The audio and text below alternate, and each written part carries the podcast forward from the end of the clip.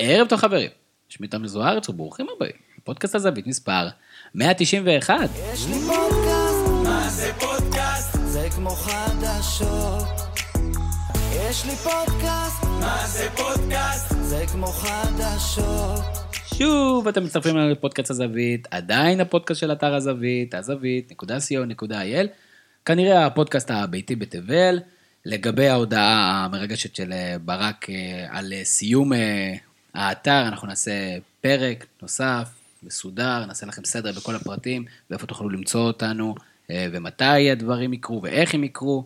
אז אה, תודה רבה על התגובות ותודה רבה על ההתעניינות, באמת שהגיעה מכל הכיוונים, אבל אנחנו בפודקאסט הזווית אה, נשארים בפרקים השבועיים שלנו, אז שוב תודה ואנחנו נעדכן אתכם. אז הפלייאוף העליון אה, של ליגת העל נפתח אלינו לטובה, תשעה מחזורים לסוף העונה, וכבר משחק העונה המסקרן, המותח, המרטיט, מעבר לפינה, בשביל אה, לסכם את מה שהיה ולהתכונן למה שיהיה, התכנסנו לפה בהרכב הביתי שלנו, ערב טוב לאנליסט הבית שלנו, אדם רוזנטל. ערב טוב. אדם, מה היה האירוע המשמעותי של המחזור? אמ, אה, נראה לי עומר אצילי מעיף כף על אה, ינקו שם, אחרי שהוא הדף לו את הכדור, זה היה מאוד סמלי, הסיפור הזה של ה... גם את זה אתה עוצר לי? נכון, זה זה היה מאוד מאוד אה, שכונתי, וכן, זה אירועים שאנחנו לא רואים הרבה, ויפה. גם, יפה שזה גם קרה. ערב טוב, עוד איתנו, המומחה שלנו לענייני תפוצות, ערב טוב לאודי ריבן. ערב טוב. אני אוהב את הגיוון. אודי, אתה חוזר אלינו עם פרטים מעניינים על נבחרת איי קומורה. קומורה. קומורה. אה, על כמה אזרחים אנחנו מדברים? 800, 850 אלף באים ועוד איזה 150 אלף גולים בצרפת. מה- מה מה זה בעיה? זה כמו בתאילנד כזה? כאילו במסיבות עכשיו? יש שם אה, ארכי, ארכיפלג, שחלק ממנו יהיה קומורו, חלק ממנו שייך לצרפת. יפה. נדבר אולי על גיאוגרפיה אחר כך. דקה בתוך הפרק אנחנו בארכיפלג. יפה. כרגיל איתנו מפיק הפודקאסט שלנו ברק קורן, ערב טוב ברק. היי. חכה עם זה ליום שלישי. ברק, מצב נפשי לקראת יום שלישי. דרוך.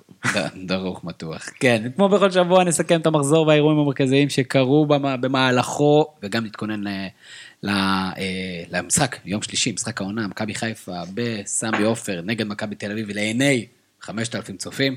אה, מטורף שלא מכרתם את כל ה... שלא עשיתם אה, את כל האצטדיון, אתם לא ממלאים את כל האצטדיון. לדעתי בושה. תיקו אחד וזה מה שקורה, כבר אתם לא ממלאים את האצטדיון. אה, אז נתרכז במשחקים ובהכנה, ננסה, נראה אם נגיע לזה לנבחרת ישראל. יש לנו מסע עולמי, ששם אנחנו נעבור במשחק האליפות בליגה האורוגוואית המרתקת. כמובן יהיה קומורה, וגם כל מיני חיבורים מעניינים. הצעה לאחד את הליגה הבלגית וההולנדית, אה, ועוד, ועוד ליגות שהתאחדו בעבר, ואולי אנחנו נבקש מהפאנל פה להציע חיבורים נוספים, רעיונות מעניינים לחיבורים מעניינים, אה, נגיד ליגת המכביות, נגיד, סתם תחשבו על זה, אני זורק לכם פה אה, בחינם. קצת שאלות גולשים ואנחנו כבר רצים, אה, הפלייאוף העליון שלנו נפתח, נפתח אה, מה שנקרא בסערה, קודם כל עם קהל, וזה כיף, עם אווירה טובה, וגם תוצאה טובה, לפחות לי. אז אה, אדם, מכבי חיפה, מכבי פתח תקווה, משחק מאוד מעניין, עם תוצאה מאוד לא משקפת. אה, כן, אני מסכים שהיא לא משקפת. אה, אני חושב שבכר הגיע למשחק הזה מאוד מוכן. אה, אחרי המשחק הקודם, ש- שמכבי חיפה נראתה קצת אה, חסרת אונים מול הלחץ של מכבי פתח תקווה, זה היה משחק, אם אתם זוכרים. משחק אז- הליגה הקודם. כן, משחק הליגה הקודם. אה, חבשי ומבוקה שיחקו, הלחץ ממש עבד, מכבי חיפה באחד המשחקים הפחות טובים של העונה. אה, ואני חושב שהוא הוא התכונן לזה הרבה מראש, אה, כבר לפני שיצאנו לפגרה אה, נגד נתניה, רודריגז נכנס בתור מחליף במשחק ההוא, ציפינו שהוא ייכנס לקישור, כי היה שם בעיות מול הקישור של נתניה וכו', והוא נכנס לשחק בשלושה בלמים, אחרי זה גם ראינו חילוף של רמי גרשון במקום פלניץ' בהמשך המשחק נגד נתניה, ובעצם זה היה הכנה לאיך הם עולים במשחק הזה, והרעיון... שפלניץ' מוצהב. כן, שפלניץ' ידוע שהוא לא יוכל לשחק, ובעצם הוא, הוא עלה, פתח ככה את המשחק, עם רודריגז בתור בלם ימני, אה, רמי גרשון בתור בלם שמאלי, אה, ויש פה כמה רעיונות, כלומר, ההכנה פה באה מכמה מקומות, א', עם הכדור, אה, מכבי פתח תקווה במשחק הקודם לחצה עם שני שחקנים, כלומר, נאור סבג שמשחק בעיקרון בקישור, לחץ כאילו חלוץ שני, וגם שחקני האגף של מכבי פתח תקווה אה, עלו ללחץ, ואז בעצם מה שבכר רצה זה שיהיה לו תמיד יתרון מספרי מול לחץ. כלומר, ברגע שאתה שם שלושה בלמים ויש לך שני מגנים, גם אם לוחצים אותך עם ארבעה שחקנים, יש לך תמיד שחקן אקסטרה פלוס שוער בשליש האחורי, והם ככה פשוט הסתדרו עם זה שלוחצים אותם, תמיד יש לפחות שחקן אחד פנוי. ומה שקרה זה שמכבי פתח תקווה לא, לא הורידו הילוך מהתוכנית הזאת של הלחץ הגבוה, לחצו באמת עם ארבעה שחקנים, ומה שקרה זה שכל פעם מכבי חיפה הצליחו לייצר מצב שאו בלם יכול פשוט להתקדם עם, עם הכדור לבד, או שיש מגן פנוי. אה, וככה הם יצאו פעם אחרי פעם, ממש מדקה שנייה כבר היה מצב ש, שהתחיל מזה, מכדור לרז מאיר שהוא פשוט חופשי באגף, מעביר את זה לצד שני, אה, חזיזה מעביר לסן מנחם, סן מנחם מחזיר לו, מצב תוך שתי דקות. מה שאתה משדר. כן, זה ממש... וככה המשיך רוב המחצית הראשונה, כשמכבי חיפה עם הכדור, מאוד בקלות עברה את הקו לחץ הזה, ואז היא פשוט משחקת מול קו הארבע פלוס שני אה, קשרים באמצע. מכבי חיפה תן לה אה, את. כאילו, כל יום. בלי חיסרון מספרי בהתקפה, כל יום בשליש הקדמי שלה, זה, זה פשוט לתת לה מתנה. אה, וחיפה לקחה את זה מאוד יפה, מחצית ראשונה מאוד אינטנסיבית, המון משחק אגפים מצוין, שרי מחליף תפקידים, הם שיחקו שם בהתחלה עם שרי בצד ימין, אחרי זה שרי הולך בעצם להיות חלוץ שני וחזיזה נכנס לקישור. שם גם הרבה- הגיע השער השני, בדיוק. השער הראשון, סליחה, שער הרבה- מאוד יפה. הרבה מאוד התאמות של מכבי חיפה, הרבה מאוד שינויים, הרבה חילופי מקום, משחק ראוי ש- שהיה שם הרבה חשיבה מול הדבר הזה, מחצית ראשונה באמת מצוינת. דרך אגב, דיברת מקודם על החמישה מאחורה, ועם שלושה בלמים, לא המקום למבוקה? במקום אמ, רז מאיר? אני חושב שדווקא רז מאיר זה היה אחד המשחקים הכי טובים שלו, ש- שאני זוכר בעונה. אמ, אני חושב שיש משהו ב... ב- פשוט באיך שהוא מקבל כדור מול לחץ, הוא, הוא למבוקה יש את הקטע הזה שהוא עוצר את הכדור יותר מדי, הוא, הוא כאילו, הוא עוצר והוא מסמן מה הוא הולך לעשות, ומול לחץ הוא זה מאוד בעייתי. הוא עדיין נשק התקפי כשהוא נכון, בחצי השני של ה... כשכבר מתקדמים קדימה. פשוט פה, אני חושב שמ- שמכבי חיפה חששה ממה קורה בשליש שלה ובחצי, ואז רז מאיר הרבה יותר טוב בשלבים האלה, הוא הרבה יותר מגוון פשוט בתנועה שלו, באיך שהוא מקבל כדור, ואיך שהוא מקבל כדור לישר עם התנועה של הקדימה, או שהוא עוצר ומוסר לקישור, למבוקה הוא יותר מוגבל, יש לו את הפעולה שתיים שהוא יודע לעשות, ובדרך כלל זה לקבל כדור קדימה. רז מאיר יודע לקבל כדור גם, כאילו, הוא גם משחק לפעמים מגן שמאלי ונכנס לאמצע, דברים כאלה, טיפה יותר מגוון, לאו דווקא יותר איכותי, כאילו, בדברים הספציפיים שמבוקה עושה, אבל הוא יותר מגוון. לפני אמ, שנצטגע למחצית השנייה, שבאמת באה, רובה הת- הת- הת- התבצעה באותה צורה, ואנחנו נדבר מה מה קרה במחצית, אבל ברק, אתה כתבת במחצית, כתבת לנו בקבוצת בלוגרים שלנו, אמרת, אני מקווה שיצליחו, אין, אין סיכוי שאפשר להמשיך בקצב הזה, ואכן הקצב הזה בהתחלה לפחות, בתחילת מחצית השנייה לא נשמר. כן, אני, אני לא סגור על זה, כאילו, אני לא מבסס תפעדם היסטורית, מה שאני אומר, אבל אה, מבוסס על ניסיון העבר, אבל, אה, אבל אה, כתחושה של אוהד, אולי אני זוכר קצת דברים הפחות טובים, אבל זה כבר קרה, זה לא פעם ראשונה שזה אה, קרה. מכבי חיפה, אה, יש, כמובן, הכריעה פה הרבה, השנה הרבה משחקים בצורה נחרצת, אבל היה גם לא מעט משחקים שהם, היינו בסרט, בתסריט הזה בדיוק, של פתיחת משחק חזקה מאוד, עם הרבה מצבים, ו-1-0, שלא נגמר בניצחון, וזה היה הרגשה של חיבור של כמה דברים, שזה המחזור הראשון בפלייאוף שאנחנו לא מצליחים לנצח אף פעם, פלוס גיא לוזון, פלוס כל מיני חיבורים ש... כיסופים. כן, כן, כן, תחושות ש... שדים מהעבר שזה, שזה מה שהולך לקרות, כאילו לא, לא הוכיתי בתדהמה בגול השוויון, ולא הוכיתי בתדהמה שלא הצלחנו להפקיע עד הסוף. אז בואו נדבר שנייה על הגול השוויון, אבל אתה יודע, קודם כל על השבע דקות בגן עדן של מכבי פתח תקווה, כן. שמחצית השנייה, מה עשה גיא לוזון, שלא עשה במחצית הראשונה, למרות שזה היה זועק שצריך לעשות, כן. שבכל אז- זאת גרם לו לצלוח את הדקות. אז א', אני חושב שהוא ניסה לעשות תוך כדי המחצית הראשונה, ראו אותה. אם דיבר עם נאור סבג. כל אה, פעם הוא קרא לסבג, אה, כן. לזה, מנסה להסביר לו, כל פעם שמישהו נפצע, מישהו זה, הוא ניסה לשנות שם הרבה פעמים, זה פשוט לא הצליח. אולי הוא אמר לו, תראה, הוא פצוע. לא, למה אתה. אני חושב שאתה קצת מקנה יותר מדי חשיבות ל... כן. יכול להיות שהוא פשוט אמר לו, תסתכל, אולי תבדוק שהוא לא נפצע יותר מדי, שלא כואב לו, אבל uh, הוא, הוא ניסה, וראו שמכבי פתח תקווה מנסים גם תוך כדי המחצית, אבל במחצית שנייה הם באמת פשוט שינו את הלחץ, והם הלכו על גישה של, יש לנו באמת חיסרון מספרי ב, ב, בלחץ, אנחנו פשוט משאירים את רמי גרשון חופשי. אה, נאור סובג ירד מדרגה אחורה מבחינת הלחץ ונשאר עם נטע לביא, אה, ובעצם רמי גרשון בהגדרה לא קיבל אה, שומר. ש, ש, אני לא בטוח שזה כאילו, מזה אפשר להגיד שהגיע הגול, פשוט הם שינו משהו, זה סוג של עבד, חיפה כאילו נתקעו, היו צריכים למצוא את, ה, את ההתאמה ל, ל, למצב החדש הזה, הם עוד לא עשו את זה.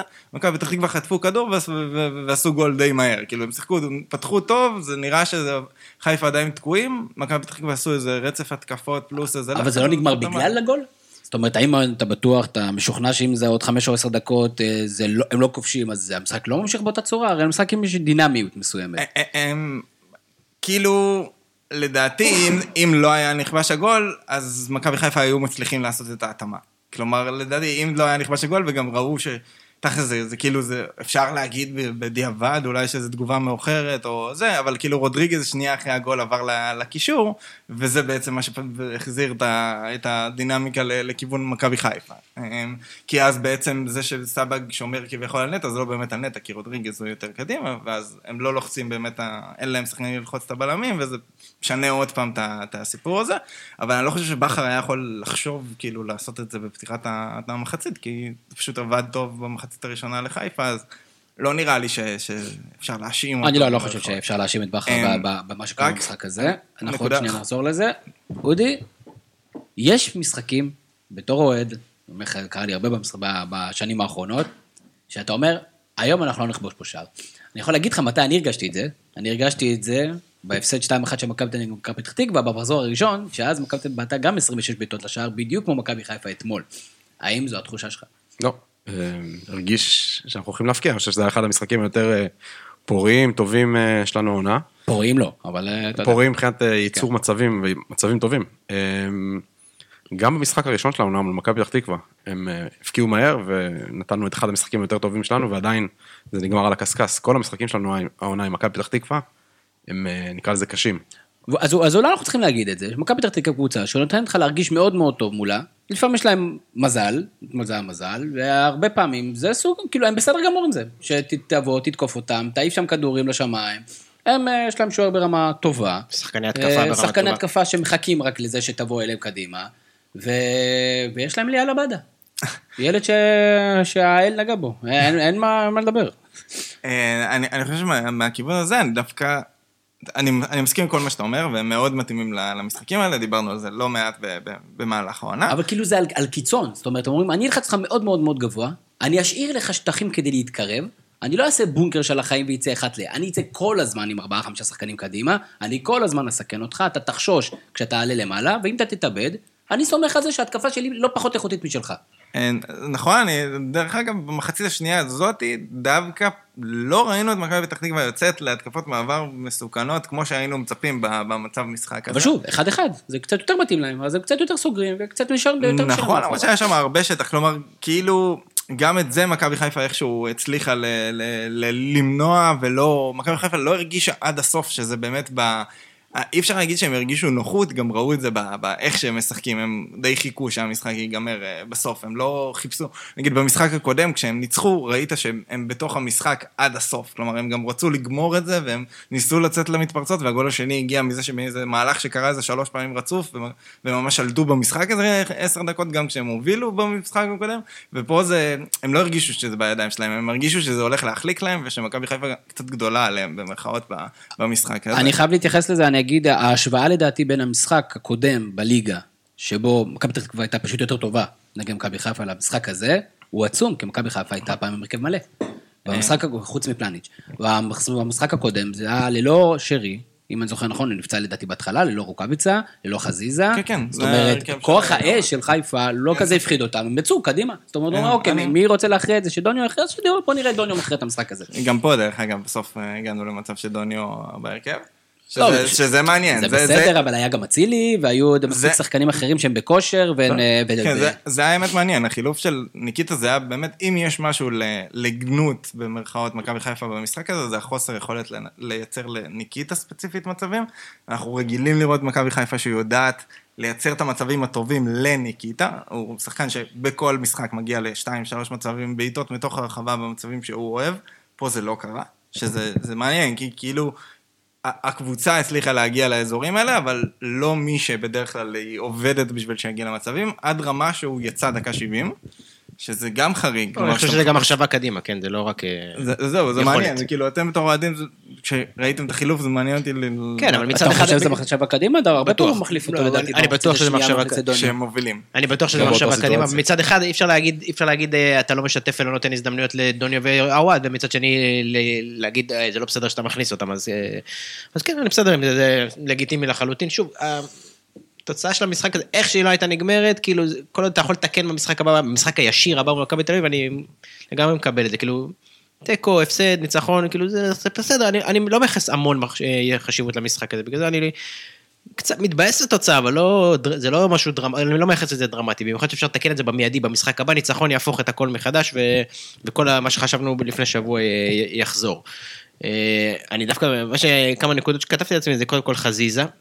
אה, משחק אה, קצת מוזר, כאילו מחצית ראשונה מטורפת, כאילו משחק מדהים, מדהים, מדהים, מדהים, מדהים. אני- מחצית שנייה אני- גם טובה. אני לא חושב, אני לא חושב שאני צריך אני- מחצית, עשה מהלכים שם חבל על הזמן, כולל הגול. היה מדהים, אבל חוץ מזה לדעתי הוא לא, לא, הוא מאוד הביא התברר. שם הרבה מהלכים, ועשה, ואני רק אשלים, ואז תס- במחצית שנייה זה היה כאילו אובר, כאילו יותר מדי, קצת אגואיסטיות, קצת הרבה פעמים לא פרגן, ועשה שם מהלכים שקצת הרימו גבה גם אפילו לאוהד אה, הכי שרוף של מכבי חיפה. אז אני, אני, מחזק את מה שאתה אומר בסוף, אני חושב שקצת מתחילת המשחק, זה היה נראה חזיזה קצת שונה מה, מה, מ- מחזיזה הרגיל. כלומר, המהלכים עצמם עבדו, זה לא שלא היה שם יכולת, שהוא לא היה בזון או משהו כזה, הוא היה בזון, הוא פשוט לא כיוון את זה לאזורים שאנחנו רגילים. שזה מתחבר למה שאמרתי מקודם על החוסר ייצור מצבים לניקיטה, זה מאוד קשור לזה. דולב הוא אחד השחקנים שמייצרים הכי הרבה לניקיטה, ופה זה הרגיש שהוא קצת כופה את עצמו על ה...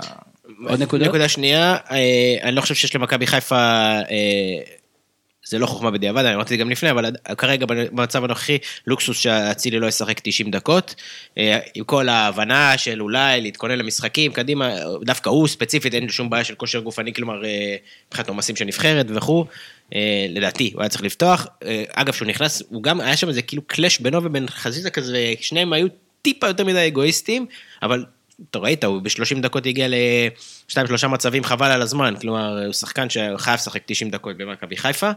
אה, הגול של מכבי חיפה, גול מדהים, כאילו גול ממש ממש ממש יפה, פרגון, מהלך יפה, מהלך כדורגל חבל על הזמן, כניסה יפה גם, אה, אה, בישול יפה של צה"ל מנחם, זה לא טריוויאלי שנדבר על זה בהמשך, מה יהיה איתו במשחק הבא, אם, אם יהיה סן מנחם משחק הבא, ועוד פרגון אחרון אה, למכבי חיפה זה על המדי רטרו ועל כל פרויקט של הרטרו, אה, מרמת הדיזיין של המדים עצמם עד לגרפיקה וכו', צריך לפרגן שצריך לפרגן, ואני לא שותף לכל השיח המעיק הזה של העתקות, ומי ראשון ומי שני, ובכל זאת התייחסת אליו.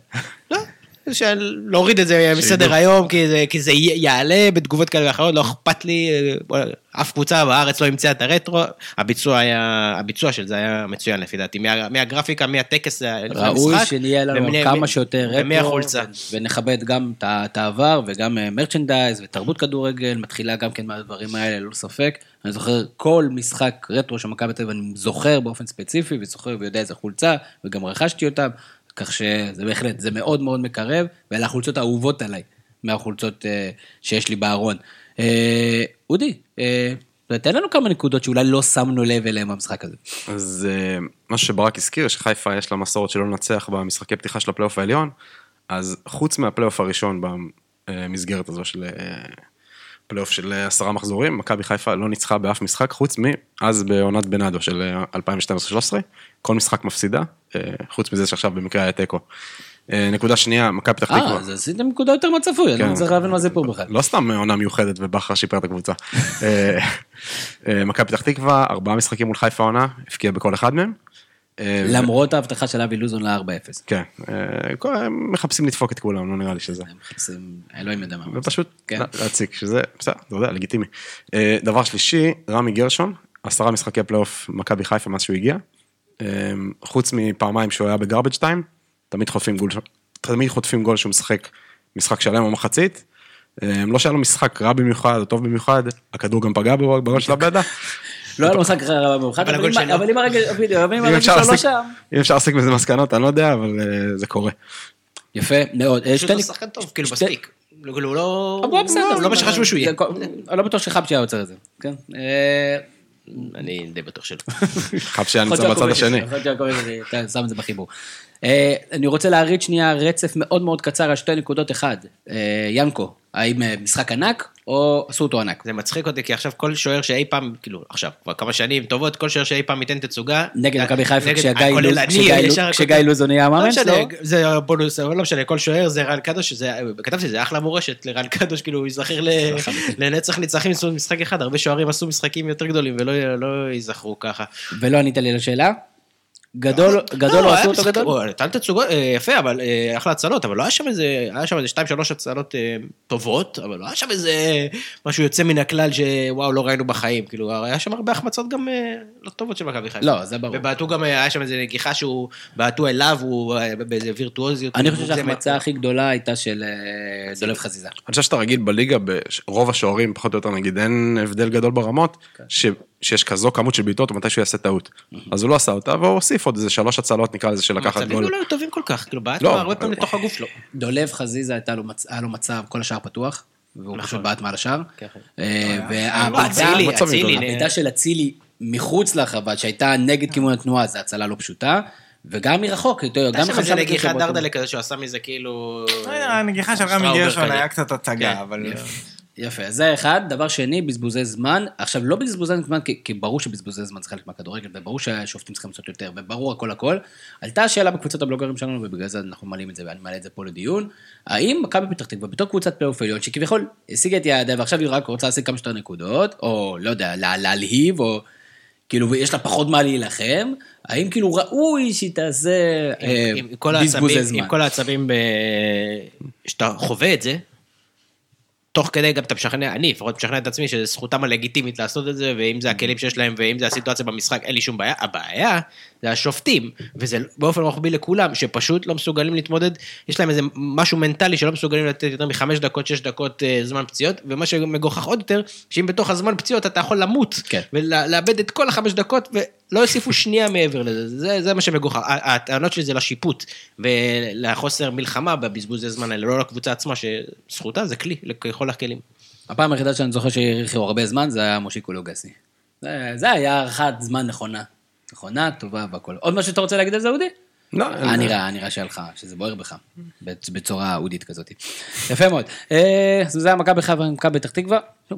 משחק טוב, משחק עם הרבה, הרבה הזדמנויות ו- ותוצאה אה, מפתיעה. השאלה, זה מעלה את השאלה שאני חשבתי דווקא שזה לא יקרה, האם קבוצות, שהן לא מכבי חיפה אם אפשר, אבל גם מכבי חיפה, האם קבוצות יאבדו נקודות בפלייאוף העליון, וכנראה ש... אני, אני מקווה שזה הולך לקרות. אני חשבתי ש... מכבי חיפה ומכבי תל אביב ינצחו את כל המשחקים חוץ מהמשחקים. לא, אין סרטים כאלה. אני לא רואה, קודם כל, לא היה אף פעם מקרה כזה שהראשונה והשנייה ניצחו את כל המשחקים. כן, אבל אה, קבוצות שעלו, הם אה, לא קבוצות, קבוצות שאפשר אפשר לעשות ריצה יפה לנצח את כל המשחקים. חשבתי לפחות. אני, אני רואה הרבה מוקשים. אשדוד בחוץ זה מוקש, קריית שמונה בחוץ זה מוקש, מכבי פתח תקווה, לדעתי בחוץ הם יותר טובים אפילו מהבית. אני חושב שיש, מכבי חיפה ומכבי פתח תקווה, בעשרה משחקים האחרונים, לדעתי תשעה משחקים, הקבוצות הביתיות הפסידו, או לא ניצחו. ב- בסיבוב השני, מכבי חיפה נגד הקבוצות שבפלייאוף לקחו רק ארבע נקודות. שוב, אה, עבר... אה, מעניין. לא, אבל זה אותם לא, זה סיבוב אותם שני, קבוצות. מה, זה אותם עשו קבוצות. תיקו נגד באר שבע, הפסידו לאשדוד כן, אתה יודע, זה לא. פלייאוף, זה לא מלחמה על אליפות, זה לא... ניצחו רק את קריית שמונה. כאילו, רק קריית שמונה התחושה ניצחון. הייתה- אבל זה מעניין על לגבי matchup ים. התחושה ביכולת שמכבי תל אביב הגיעה, ומכבי חיפה הגיעה, כאילו באיזה מומנטום כזה שהם לא יעצרו חוץ מאחת נגד השנייה, אבל כנראה שהפערים לא כאלה גדולים מהליגה כמו א', הם שחשבנו. לא, בכלל לא פערים גדולים, ובאמת יכול להיות שבמצ'אפים הפנימיים, יש שם גם אשדוד, קבוצה שמקשה, לא סתם ניצחה את מכבי תל אביב חיפה. מכבי פתח השאלה תקווה. גם מתי ייגמר המשחקים לקבוצות האלה, כמו כל קבוצה ישראלית, מתי ייגמר להם החשק לשחק. כלומר, מתי סוף העונה יגיע. במשחקים הגדולים יהיה להם חשק. זה בדיוק הבמה שלהם, בדיוק. במשחקים האלה. time to shine. ואחת הקבוצות האלה, הפועל באר שבע, הגיעה לבלומפילד, ושיחקה, בטח במחצית הראשונה, משחק אה, שווה כוחות, מחצית שנייה זה קצת התהפך, ומכבי תל אביב, שוב, פטריק אה, מעלה הרכב של, אה, בוא ניקח אותו, איך קוראים לך אתה? קוראים לך ניק, בוא בבקשה תהיה חלוץ. אקראי. איך קוראים לך? אתה קורא, אתה אומר איזה אילון, או שאתה קורא לעצמך אלמוג? בוא, אתה תהיה בצד שמאל, קח חולצה. אה, פיבן. בוא, בוא איתי כאן, קרצב, אתה כבר בריא? אתה בטוח? תראה לי את הרגל למעלה? בוא, אתה תהיה קשר אחורי. אז בוא תספר לנו קצת מה פטריק עשה במשחק הזה. אלמוג שיחק בצד ימין, קרצב שיחק קשר. התקפי, מה קורה, תמיד? אילון שיחק בשמאל. הוא עבר לשמאל רק ב... הוא בישל משמאל. נכון. אבל הוא התחיל... אתה לא מכיר את אילון, הוא אמר לו שמאל, הוא הלך ימינה, ורק אחרי שהוא החליף, הוא אתה בישל. אומר שעל הלוח היה רשום שמאל. בבקשה, אדם, כרגיל, שם לב לדברים החשובים. לא דיברת על בלטקסה, שזה גם... אה, האמת שזה... אם תתחיל לדבר על המשחק, אני מבטיח לך שנגיע לכולם. סבבה, אחלה. אז, א', אמ, אני חושב שאחד הדברים שבאמת הוא, הוא עשה פה, שזה זה מעניין, כאילו הוא הגיע עם השחקנים ששיחקו בה, הרבה בנבחרת, אה, הוא כאילו, בוא נתחיל את זה הפוך. היה הרבה חיסורים בלי קשר לכלום, כלומר, אין לך את גלאזר, אין לך את יונתן כהן, אין לך את פשיט, אמ, אין לך את אה, גולסה. אמ, כל הדברים האלה זה נתון, ואתה מחליט בכל זאת, בנוסף לזה, להוסיף לעצמך עוד רמת קושי, ולא לשחק עם טיבי, ולא לשחק עם חוזז, שברגע שזה הסגל הוא הופך להיות שחקן בכיר, ובוחר בבלקמן על שכטר, שזאת לא בחירה אה, רגילה. כלומר, הוא, הוא, הוא, הוא כאילו לקח את הרמת קושי, והחליט שהוא מוסיף לה עוד קצת. כרגיל, זה. כאילו, זה גם, זה גם כלפי היריב, זה לא כלפי, היריב לא יריב של אותו משחק, זה גם כלפי חיפה. כלומר, אני אשים פה את השחקן הרביעי ואני אנצח, ואתם כאילו, זה יכול לשגע בן אדם. קוראים לך מתן? בוא... אה, כן, אז, אז אני חושב שא', ב- אנחנו, החשיבות של דור פרץ מתעצמת ומתעצמת. אם דיברנו, אה, בהתחלה זה, זה לא היה ברור שזה הוא, ואז דיברנו דור פרץ וגולסה, אה, ועכשיו גולסה לא משחק, וזה הרבה נשאר עליו. כלומר, אתה אומר, אוקיי, רגע, אז, אז זה דור פרץ. אמ, סבורית. כן, סבורית, והאמת ג'רלדש היה משחק פחות טוב, מה רגיל? נכון, מדבר למה. אמ, ו... אבל הדבר המעניין פה, שזה באמת, שלישייה התקפית ש- שהיא היא לא נתנה כמעט כלום העונה. כלומר, מבחינת מספרים לפחות, ומספר... טל בן חיים כן שחקן לגיטימי והוא כן זה. אלמוג ובלקמן הם שניהם שחקנים ש... שהציפיות היו יותר גבוהות ממה שהם נתנו, ו... ו... ועצם הש... השילוב, להעלות אותם ועוד עם קרצב בתפקיד של גולסה, כלומר, בתור עשר, זאת אומרת, מאיפה אמור להגיע הגול במשחק הזה? אה, ובאמת המחצית הראשונה לא הייתה טובה של, של אה, מכבי תל אביב. ראינו מכבי תל אביב שהיא, כשהיא עם הכדור, היא לא באמת כזאת מסוכנת. build-up מאוד איטי, הרבה מסירות מאחורה, לא מצאו את האזורים שהם אוהבים. מכבי תל אביב של פטריק אוהבת להניע כדור בסבלנות, ואז למצוא באגף מישהו פנוי, בידודים, אה, שתיים על אחד באגף, דברים כאלה. לא ראינו אותם כמעט מצליחים לעשות את זה. אה, הסיבות זה א', כי גולה, לגולסה יש חלק מאוד גדול בזה, גולסה יודע לקבל כדורים אה, ארוכים ועל הרצפה ותחת לחץ בצורה מצוינת, קרצב אין לו את זה, לקרצב יש הרבה איכויות, זה פחות. אה, ו, ו, אז, אז זה פשוט פחות עבד, חוץ, ואלמוג פשוט לא עושה את התפקיד הזה מספיק טוב כרגע. אה, ואז אתה פשוט לא מצליח לעשות את זה. חוץ מזה, גם בלטקסה, הצבה שלו בתור בלם אה, שמאלי, זו הצבה טובה, ואני חושב שיש פה פוטנציאל למשהו שהוא לעתיד בנייה מאוד נכונה, כי בלמים עם רגל שמאל זה מצרך מאוד חשוב, בעיקר לקבוצה ש, שאוהבת את הכדור ואוהבת לה, להניע כדור. אה, דרך אגב, גם אני חושב שאם חוזרים למכבי חיפה, זה, זה אחת הסיבות הכי חשובות לזה שרמי גרשון פתח, בשביל שיהיה בלם שיכול לשחק בשמאל ולמסור שמאלה. העניין הוא שהסבורית, בתור בלם, בתור מגן, הוא צריך לעשות התאמה כשמשחקים עם, אה, עם בלם שמאלי, כי סבורית הוא הרבה פעמים בהנעת כדור, בגלל שהבלם לידו הוא, בצד ימין, אז הוא עושה תפקיד של בלם שמאלי בהנעת כדור, והוא לא באזורים שמגן באמת נמצא ליד הקו, וכשבלטקסה משחק, אסור לו להיות שם, כי אם הוא נמצא שם, הוא פשוט עושה לבלטקסה פקק. הדבר שנוח לבלם שמאלי לעשות, זה למסור קדימה אה, למגן, כן. או לעשות סוויץ' ממש לצד ימין. ופה, כלומר, ברגע שסבורית לא עושה את ההתאמה הזאת עד הסוף, כשהוא עשה את זה, מכבי תל אביב נרא- נראו, נראו טוב, והוא צריך לעשות את זה יותר עם, עם אה, בלטקסה. עוד דבר מעניין שדור, שדור פר, חוץ מהטעות שלו כן. בגול, איך דור פרץ, ששיחק אה, מאוד מאחורה.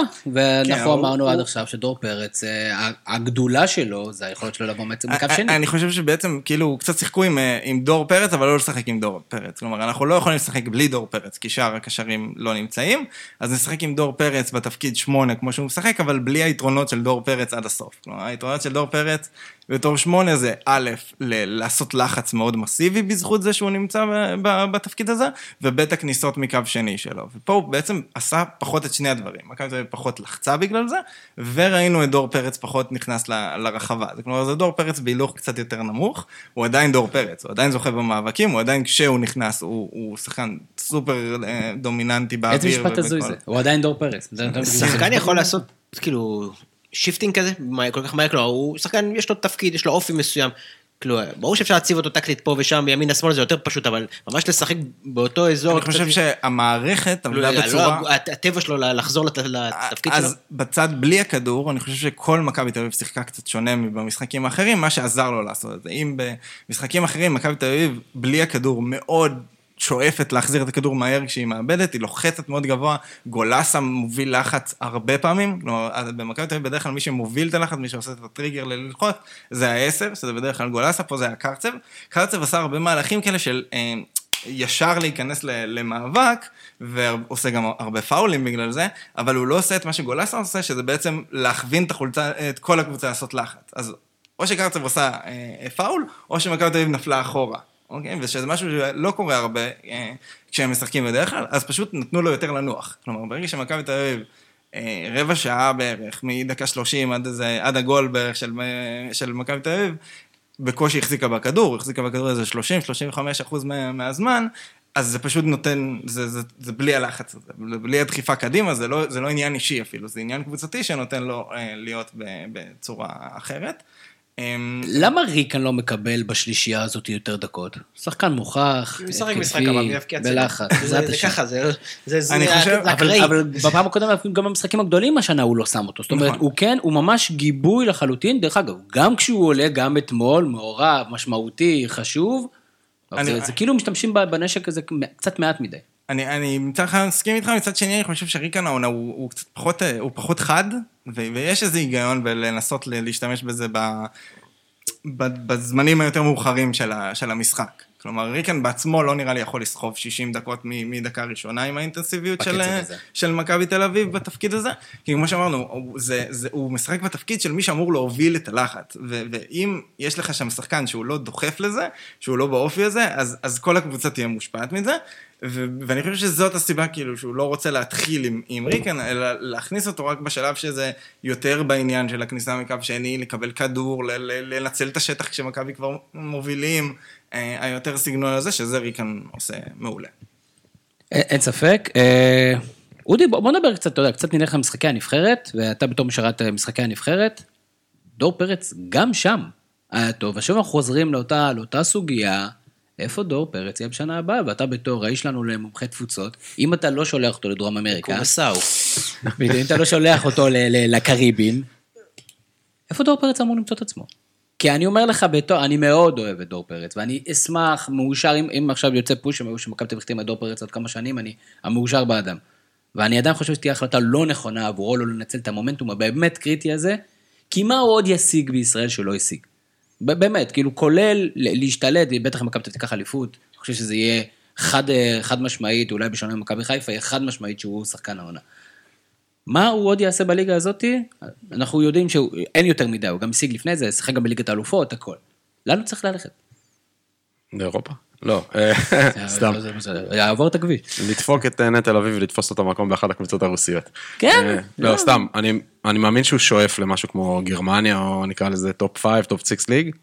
אם הוא באמת יגיע לזה, זה כבר אה, מאוד שחקן סיטואציה. אני לא יודע למה דוחפים את השחקן הישראלי כל כך מהר לגרמניה, בשביל לא? להתעסק שם פיזית. אם, אם יש לך, מה זאת אומרת להתעסק פיזית? הוא, נקרא לזה ספסימן ישראלי הכי מרשים שיש, הוא מאוד. מגוון טקטית, שזה גם, אין פה הרבה... יהיה לו שנה אחת הסתגלות, ויהיה לא, לו זה, כי בוא נגיד שספרד, 27, זה, 28. זה ליגה מאוד טכנית, אני חושב שאני לא, אני חושב שיהיה לו קשה שם. יכול יכול להיות שהוא יהיה מדהים, אבל אני חושב שיהיה לו, זה, זה ליגה שמאוד מקדשת את הטכניות. הוא לא איזה יוצא, כאילו כמה, אתה יכול למצוא גרמנים כמוהו במשקל, כלומר הוא לא איזה יוצא דופן שהוא ישחק דווקא כן, בבונדסליגה אה, לפני כביכול הוא. הוביל קבוצה, זאת אומרת, השנה הזאת מראה מאוד על האופי שלו. אני חושב יותר מזה יכולות כאלה ואחרות, הוא באמת השתלט, וגם בנבחרת הוא, הוא, הוא בעל בית. זאת אומרת, דווקא לתכונות, אתה צודק שמבחינה פיזית, יש אה, בכמויות כאלה, במיוחד בגרמניה. ו... אבל כאילו מאוד שיפ- שיפר את טכניקת הבעיטה שלו, ואני חושב שבאמת הכניסה הזאת מקו שני, שתמיד דיברנו על זה במונחים של זהבי, אז להבדיל כמה הבדלות, הוא באמת עושה את זה באיזה מומחיות מסוימת, הוא יודע מתי להיכנס. ברמה של טופ אה, של... לא אה, נדע. לא, אבל לא. לא כל שחקן שאתה מחתים, אתה מחתים אותו כדי להיות שחקן מוביל, ב' הוא שחקן בחינם. לא, אז ברור. קבוצה יכולה לקחת צ'אנס על זה שאני אני אקח שחקן, אני מסכים, אבל שאלת מה יש לו להפסיד, או למה לא לא, זה בדיוק זה, השאלה אם בא לו עכשיו להתחיל מההתחלה, זה אופי, כן? האם בא לו לנסות לשאוף בגיל כזה, או לא להישאר ולעשות אה, סכומים אסטרונומיים ולקחת אליפיות, זה אה, לא דבר רע, כן? זה כבר ניתוח לא עומק יודעים נראה איזה לי, הצעות יש לו. זה כבר ניתוח. עומק זה גדול אותו מדי, שיח כאילו. כמו בוא- זהבי, שלא ילך בסוף לסין, כן. לא, זה זה שהוא לא חותם על חוזה חדש, והוא כביכול מסתכן בפציעה או משהו כזה, אז... אז אני, כנראה מראה שהוא רוצה למצות את, ה, את, ה, את הנושא הזה ולראות אם הוא יקבל הצעה. שמתאימה לו. הלוואי. אבל הוא לא היחיד בעולם, אנחנו רואים את זה, המון שחקנים בכירים השנה באירופה, הם מהמרים על זה שהם יקבלו חוזה בקבוצה אחרת, שחקנים מאוד בכירים בשנת חוזה, שזה לא קורה בדרך כלל. הוא ברור, יש לו את כל הקלפים אצלו ביד, הוא גם כאילו- בשנת חוזה וגם משחק מדהים, כאילו... אז אין מה השאלה? אם יש לו עניין, אם יש לו... דרך אגב, בואו בוא נדבר על זה שנייה, גם אם הוא ייפצע, הוא יקבל חוזה במכבי תל אביב. זאת אומרת, ה- אה, כאילו, הוא יקבל, אבל לא מה שהוא רוצה. לא, אתה יכול להיות שזה עניין של כסף, אה, אבל, כן- הוא כן מהמר פה, אבל אם הוא סביר לחלוטין. אם, הוא מושכל. נחזור אה, למשחק שלנו. אה, ניק בלקמן? מה, מה העניינים? דרך אגב, הגול הראשון היה גול יפה, כאילו המהלך היה זה, וכאילו סיומת יפה שלא היית מצפה מניק בלקמן, גם שהוא לא יהיה בכלל במקום, נכון? כי הוא כולו השאלה, אסטרונאוט. לא ראיתי את כל המשחק, אבל מה שראיתי הוא היה גרוע, זה כאילו, זה לא איזה משחק... היה הזכיר לי מאוד, את הניצחון האחרון על הפועל חיפה, לא בגביע, אלא בליגה, שהיה משחק לא טוב בהתחלה, וגם אמרו עוד פעם אלמוג, ועוד פעם בלקמן, ואז אלמוג בישל לבלקמן, נכון. וקרה אותו דבר כאן. יפה, אבל בוא נדבר שנייה אז באמת אה, על המחצית השנייה, כי מכ- מכבי תל אביב פתחה את המחצית השנייה בטירוף. כן. והיה שם באמת אה, עד הגול השני, עד ה... לא, גם אחרי הגול השני, עד ה- ה-2-1, מכבי תל אביב הייתה שם בטירוף, וגם הציגה את הנשק שלא מספיק דיברו עליו בשנה האחרונה, אז- מאז שפטריק הגיע, המתפרצות. כן, ה- ה- לא מספיק דיברו כי זה, כאילו, זה, זה התפתח עם הזמן, ואני חושב שעכשיו זה באמת הגיע ל, לרמה ששווה לדבר על זה, אני באמת, כאילו, ברמה מסוימת, מכבי תל אביב הצליחה ל, להוציא לפועל את התוכנית משחק של הפועל באר שבע. אה, כלומר, הפועל באר שבע עלתה עם אלקולציה ועם אה, שגיב יחזקאל בהרכב ברעיון של אה, יהיה דקות שנשב נמוך ונרצה לצאת לשטח, ובעצם הם חטפו את זה ממכבי תל אביב. רוב המצבים הטובים של מכבי תל אביב שהיו לא מעט במשחק הזה, היו או בהתקפות מתפרצות של מכבי תל אביב, או במצבים נייחים, שגם הם הוציאו לפועל מצוין, ובוא נגיד ככה, במשחקים שאתה לא עם הרכב אידיאלי, וכשהכדור לא אצ- אצלך ברגל בבילדאפ, אתה לא מצליח לייצר את המצבים הרגילים, אתה בדיוק צריך את הכלים האלה, וזה זה בדיוק מה, מה שקרה. אה, הגול, הגול הראשון, באמת, כשיש כל כך הרבה שטח, ויש לך שחקנים עם איכות של, כשהכדור ברגל, אז אין, כאילו, זה יקרה. זה, זה, זה אלמוג. אבל ו- אתה ראית ממש שזה מתוכנן, כמו באותה קרן, שכל הכבוד לה- באמת לשדרנים שהם זיהו את זה, לא זיהו מספיק דברים אחרים, זה היה שהיו שלושה חלוצים של מכבי תל אביב, על אמצע, על שני בלמים של הפועל באר שבע, במהלך קרן של באר שבע, וזה יצר בשנייה למתפרצת מאוד מאוד מסוכנת, אחרי זה הגיע הגול השני מזה, אחרי זה כמעט הגיע הגול השלישי כן, אחרי מזה. זה ריקן היה במצב מצוין, כאילו גם הכניסה של חוזז, היה- ש- חוזז הוא, הוא כנראה הכלי הכי יעיל בדבר הזה, והוא כנראה המחצית הראשונה שהוא נח אה, באמת עם קריצה ל- ליום שלישי ולתוכנית של מה יהיה ביום שלישי. כמו נגד הפועל. גם נגד הפועל תל אביב היה אותו נכון, דבר. וגם אז הוא שינה את המשחק. נכון. והוא הוא- הוא עושה את זה הכי טוב, כלומר הוא מוביל כדור הכי טוב, הוא לאו דווקא שחקן, הוא לאו דווקא גולר, הוא פחות, אה, לא יודע, חד מול השער, פחות אה, זה משחקנים אחרים, אפילו מבלקמן ואלמוג תכלס, אבל ביכולת להוביל כדור, בלעשות את התנועה הנכונה, לעמוד איפה שצריך ולהוציא את ההתקפה, הוא רמה מעל אה, זה לא כולם. כזה... זה לא כזה סוג של גול עצמי לעצמך, אם, אתה יותר מדי פעמים טוב כמחליף, אז אתה נהיה מתויג super sub כזה? אני חושב ש... כאילו, יש איזה שלב כאילו שזה נחמד בהתחלה, אבל אם אתה, ואז פתאום אתה נהיה super sub כזה, שלום תקווה. קודם כל זו נקודה טובה, אבל הוא כן פותח, וגם כשהוא פותח הוא בסדר בדרך כלל. אני חושב שיש שם איזה סיפור שהוא לא רוצה לפתוח עם טל בן חיים וחוזז ביחד, ואני חושב שטל בן חיים נכנס למשחקים פחות טוב כמחליף.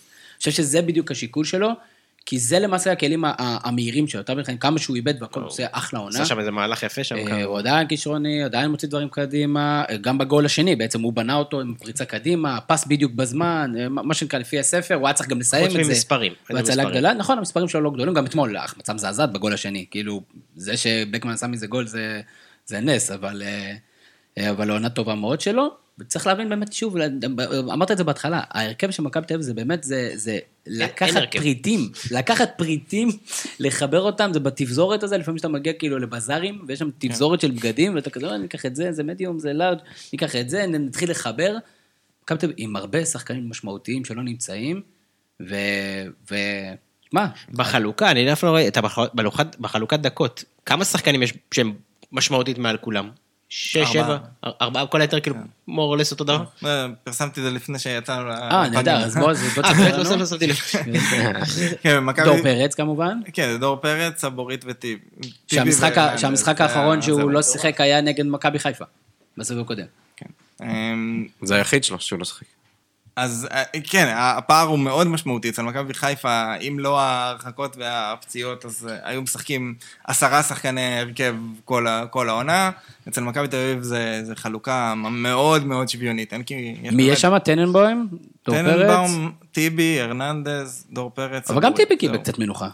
אני- כן, לא. הרבה- אני זוכר לפחות ארבעה, חמ- הוא היה אצלי פשוט בפנטזי, ארבעה חמישה משחקים שהוא לא שיחק לפחות, ויש להגיד, מכבי תל שיחקה יותר משחקים. שיחקה יותר משחקים, היה לה אירופה, אה, היה לה יותר פציעות של שחקנים שהיינו מצפים שאם כולם היו בריאים אז ההרכב אולי היה זה, זה כאילו יש פה הרבה נסיבות, פשוט גם השימוש פשוט הוא יותר רחב, כלומר גם כשיש את הכלים, אנחנו רואים, מתן חוזז, אחרי המשחק נגד מכבי חיפה אולי ציפינו שהוא יהיה הנה הבנקר שזה וזה, לא, לא ככה, הוא פתח בערך אה, חצי מהמשחקים. יונתן. כהן, איזה שלושה חודשים לא משחק כדורגל. כן. מטורף. מטורף, הוא עד- הוא עדיין יסיים את העונה, גם כשהוא פצ- ככה, כשהוא לא משחק, הוא יסיים דאבל דאבל. אל תדאג לו, הוא ישחק עם הוא דאבל אמר דאבל. שהוא משחק במשחק הזה נגד מכבי חיפה, לא? הוא לא אמר. באיזה סיבוב.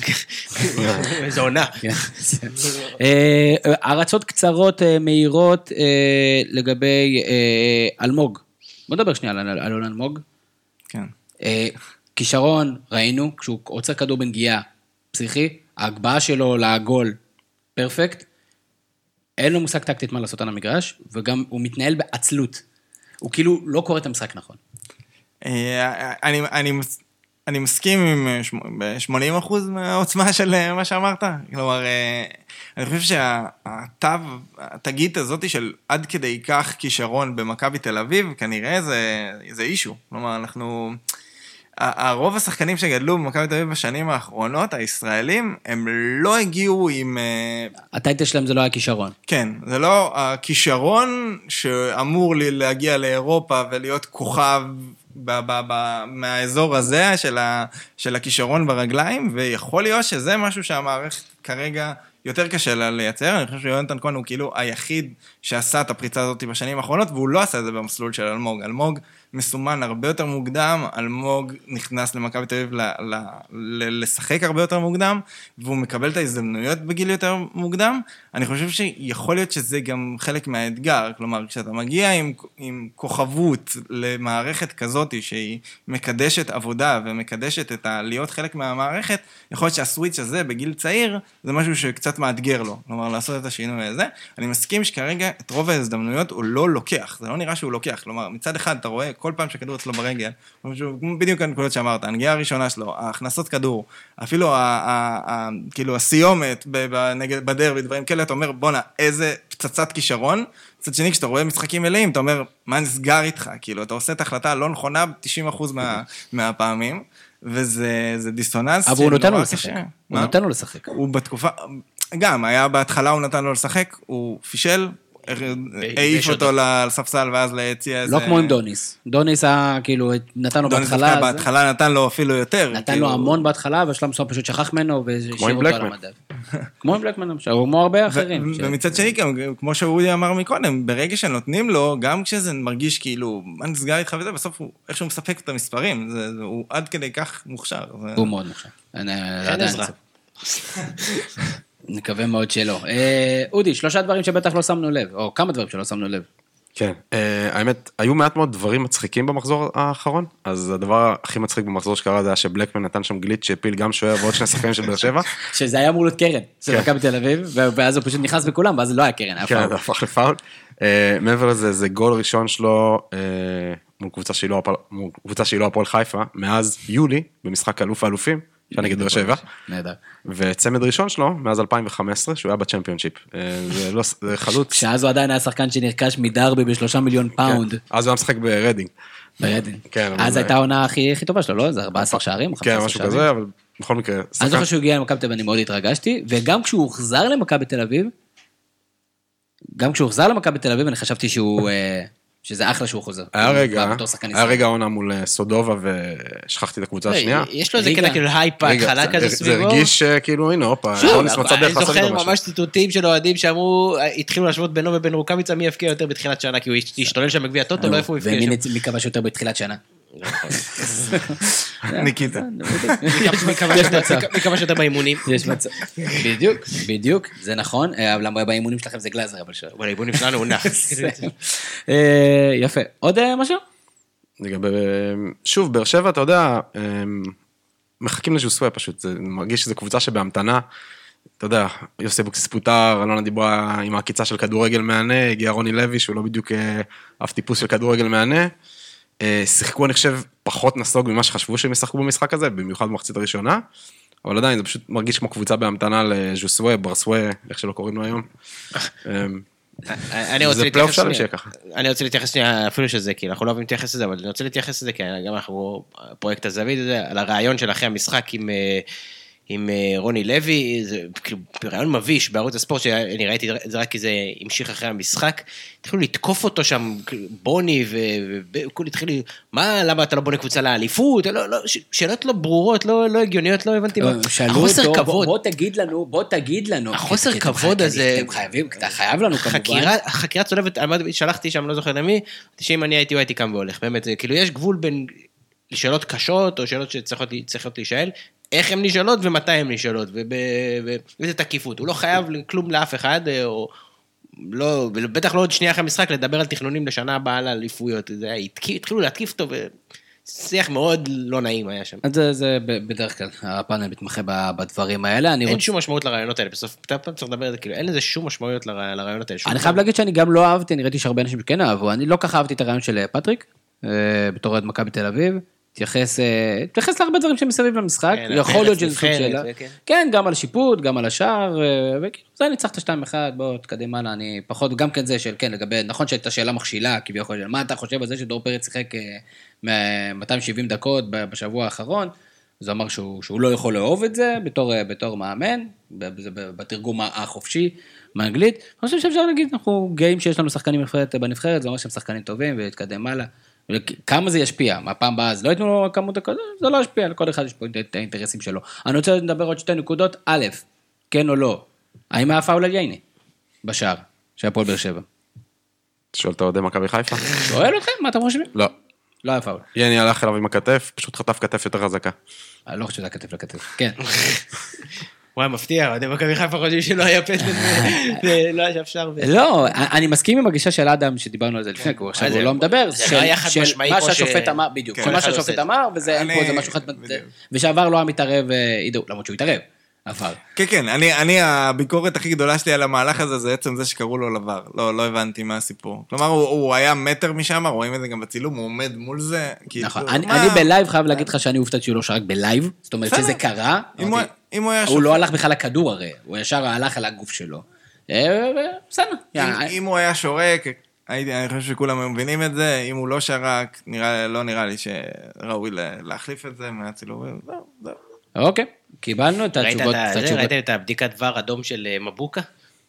שהוא הוא החליק, ואז הוא רץ, הוא הוא החליק בכלל והלך עם שתי רגליים קדימה. זה תמיד קורה לנו, זה לא משהו חדש. אמרתי, זהו, הוא מורחק בטוח. איזה יום? אה, מבוקה אתמול כן שיחק? אני לא ראיתי את הצוף. הוחלף. כן. כן, הוא אה, החליף, כן. יפה. אה, דבר אחרון שאני רוצה לדבר עליו, זה אה, חאתם עבד אל חמיד. שחקן אה, נהדר, והיו הרבה דיבורים עליו כשהוא הגיע אה, לארץ, ואמרו שאולי מכבי חיפה פספסה אותו, אולי אפילו מכבי תל אביב פספסה אותו, בגלל שהוא יכל לבוא ולשדרג כל קבוצת אה, ליגת העל. אה, ויש, לא בטוח שיש תמימות בדעים בנושא הזה בשולחן, לא בטוח. מצד אחד יש אנשים שאוהדים קבוצות מהליגה השנייה, שחושבים שמדובר בשחקן על, ואנחנו, אה, ואנחנו חושבים שלא. בטוח, שאוהדים את הקבוצות שמובילות את הטבלה, ולא בטוחים שזה המצב. ועכשיו עולה השאלה, אה, מה אנחנו מצפים? מחאתם מה הוא עושה? מה התפקיד שלו? בדיוק, ועוד משהו, כדי שכל פעם שאני אומר שהוא לא היה משחק טוב, ואז יגיד שהוא לא היה בתפקיד שלו, מה לעזאזל התפקיד שלו. כן, אדם. בסדר. אה, ממש אה, אה, העבירו לי את השאלה בצורה אובייקטיבית.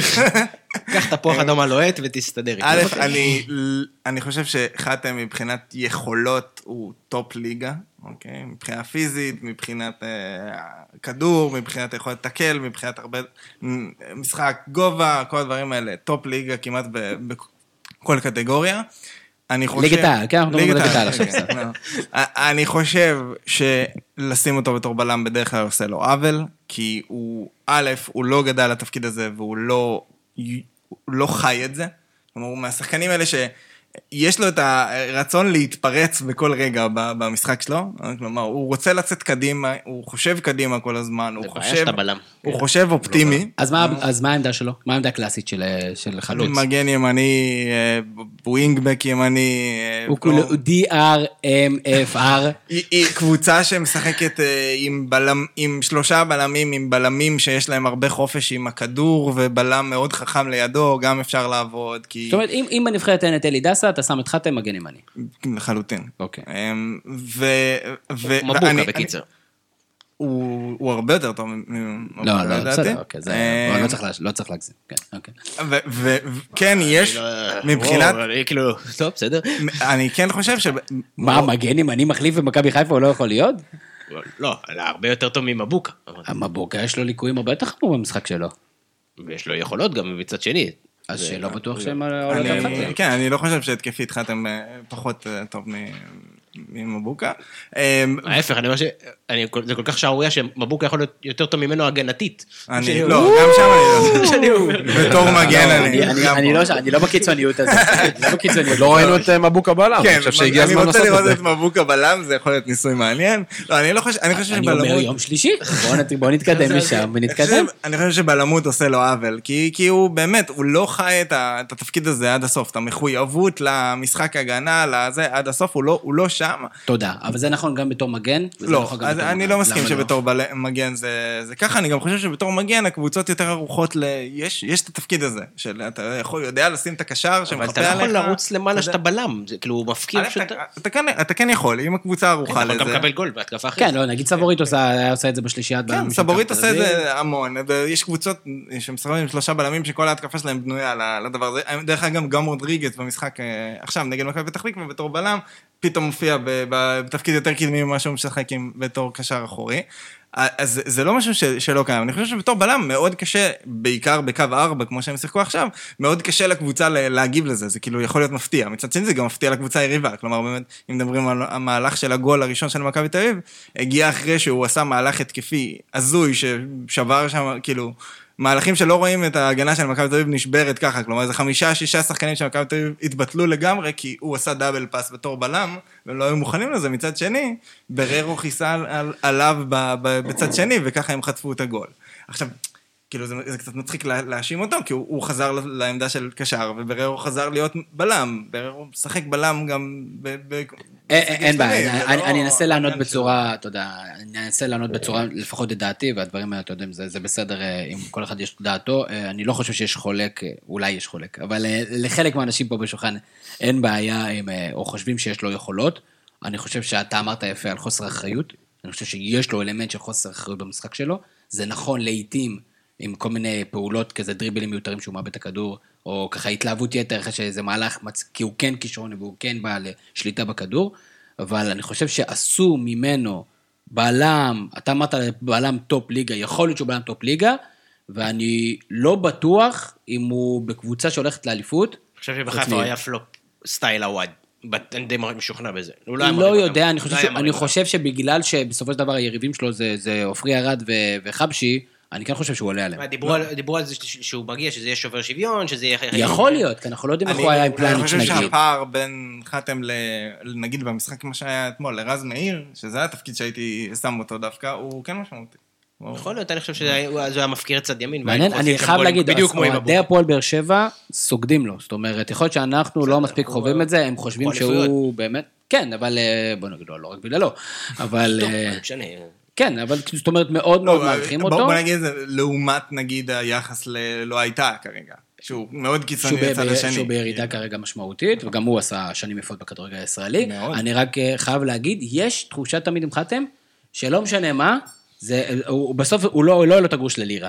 היה בזמנו נבחרת ישראל מהלך של איזה 15, 15 מסירות, אה, אחד, כל אחד עקב ועניינים, ואז הגיע אליו מול השוער, ואז הוא פספס את הכדור. ואתמול, אחרי שהוא עשה את כל, ה, את כל הדאבל פסים והכל, הוא הגיע לתוך הרחבה ואני נשבע לך בתור אוהד מכבי תל אביב, אפילו לא הייתי בלחץ, אמרתי, איזה חתם, בחיים לא יקרה מזה כלום, ובאמת, היה גול צד שני. אז אה, חתם, אנחנו כמובן לא מזלזלים, אחלה שחקן, מעניין, השאלת גדולתו עוד תיבחן, הוא עדיין, אה, לא יודע להגיד אם הוא עדיין צעיר, אבל יש לו עוד מספיק כברת דרך בכדורגל הישראלי. יום שלישי, מכבי תל אביב, משחקת בסמי עופר, מגרש שהיא לא, אה, פחות השבוע? די אוהבת, נגד מכבי חיפה, ואני רוצה לדעת איזה הרכב, אודי, של מכבי חיפה הולך לעלות. פלניץ', די ניקח אותו הרכב שהיה מול מכבי פתח תקווה. אה, פלניץ' יעלה מן הסתם במקום אה, רמי גרשון.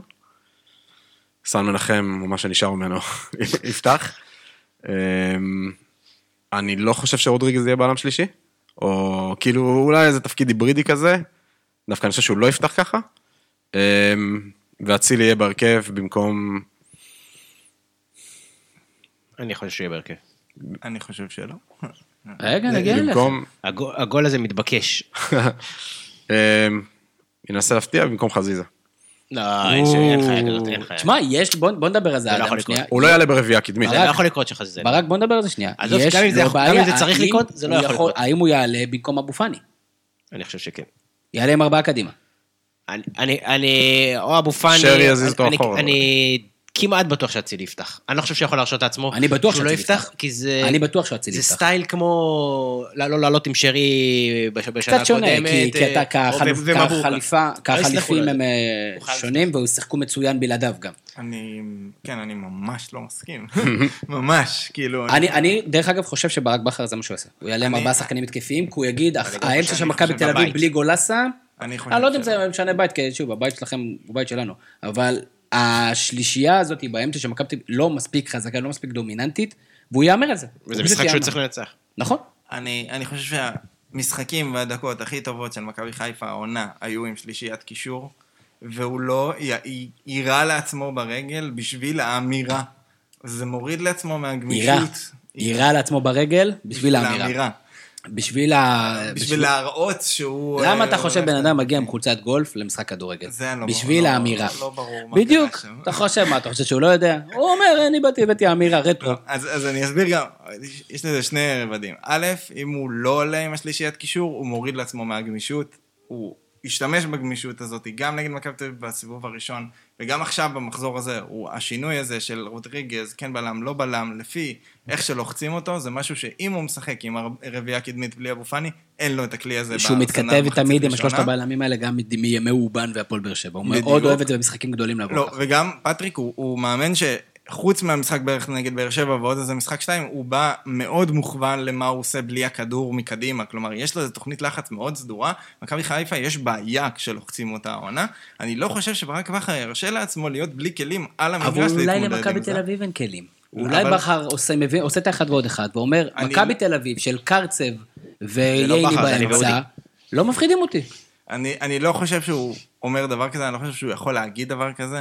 אני חושב שמכבי תל אביב, לא משנה באיזה הרכב היא עולה, לא משנה מי העשר, העשר היחיד שהוא כביכול איכשהו איזה זה ריקן, ולדעתי הוא לא יפתח, דרך אגב, אמרת לי קודם, אני גם לא חושב שריקן יפתח.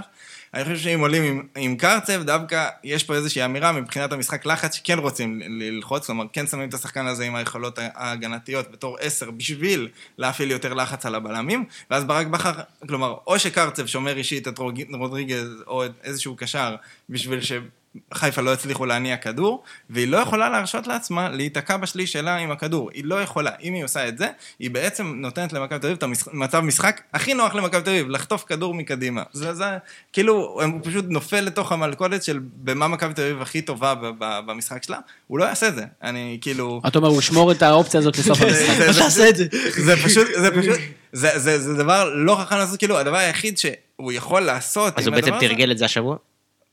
הוא, הוא שיחק, אתמול. הוא שיחק, הוא לא שיחק עם רביעייה קדמית אתמול, לדעתי גם בגלל הדבר הזה. לא, לא, הוא לא יהיה עם רביעייה קדמית. ו- ואם כבר הוא עם רביעייה קדמית, אני בטוח שאם גולסה היה, הוא לא- הוא לא היה מעז, מאוד יכול להיות שיהיה לו יותר אומץ בגלל שגולסה אני לא חושב שבתשעה מחזורים, אני חושב שדרך יכול להיות שהאומץ שלו יתבטא בזה שישים את מבוקה במקום מאיר.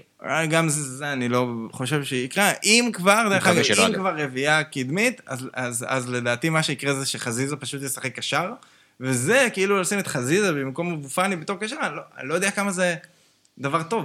כלומר, כאילו, זה, זה, זה, זה, זה, זה לא, זה לא זה. חזיזה מול ייני זה לא. בהגנתית, זה לא כל כך... משהו בנוסחה לא מסתדר לאדם, הוא לא לא, מצליח... לא, לא זה רודריגז, לביא ואבו פאני, אני לא קיצור, רואה הרכב שלישי רגל אחרת. סטנדרט, ועם אני אצילי חושב על הספסל? אני חושב שאצילי יפתח על הספסל, אני, אני חושב גם שבחיבור למה שברק אמר מקודם על, על חוזז, אצילי הוכיח שהוא נכנס בתור מחליף מצוין. כלומר, גם פה, יש פה את האמירה הזאת של אה, אצילי נגד אה, מכבי פתח תקווה בגביע, גם נגד מכבי פתח תקווה עכשיו, גם היה את הרבה המשחקים האלה שחיפה נתקעה, ואצילי נכנס, אז הוא פתאום לא נתן יודע, את ה... התסריט מוביל לזה שהוא יפקיע, לא? כאילו, אין אין פה משהו אחר. או שיסיים את העונה. או שהוא יפקיע. או שהוא יסיים את העונה. או שהוא חוטף אדום. אני זוכר שבמשחק הקודם, אנחנו שוכחים, במשחק הקודם זה המשחק הראשון שלו, כן. במכבי חיפה, והוא נכנס, ובדקה הראשונה ייני נתן לו איזה אחת, וזהו, כל זה המשחק הוא כאילו זה גם- מתעסק בזה. זה עניין מעניין של איך אצילי יגיב לקהל פתאום. למרות שזה קהל קטן, הזה. 500 מה אתה אוהדים. אומר, ג'וש יפתח או עמרי גלאזר?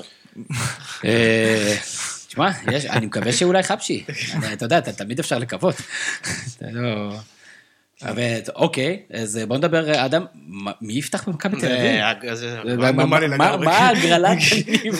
מה- הגרלת הניב? שם? אמ, לדעתי הרביעייה חזקה, כלומר ג'רלדש, הרננדז, טיבי וסבורית, אה, ייני פרץ, ואז אני יכול להשלים את הכל ואז לחזור לנקודה היחידה שמעניינת נראה לי, זה יהיה חוזז, טל בן חיים ופשיט, מקדימה. זה, זה נראה לי מה שיקרה. יכול להיות שהוא לא יפתח עם חוזז, ואז... לא, אה, כאילו מנסה להרכיב את זה בראש. יכול להיות שהוא לא יפתח, לא, לא נראה לי שהוא לא יפתח עם חוזז, נראה לי שזאת השלישייה, אלא אם כן יוני פתאום... אה, לא, הוא לא, גם אם כן, הוא לא כן, ישחק. לא יש פשיץ יש גם פשיץ. כן, כן, אה, לא יודע, טבח, פשיץ. הוא יפתח, אתה חושב, וחוזז. פשיץ? כן, הוא לדעתי. יכול לא, לשחק? הוא בכושר. מה, הוא היה, הוא חזר הוא מאדום. אדום, בגלל- לא. בסדר, אבל גם כשהוא שיחק הוא לא- הוא חזר מקורונה והיה חצי כוח.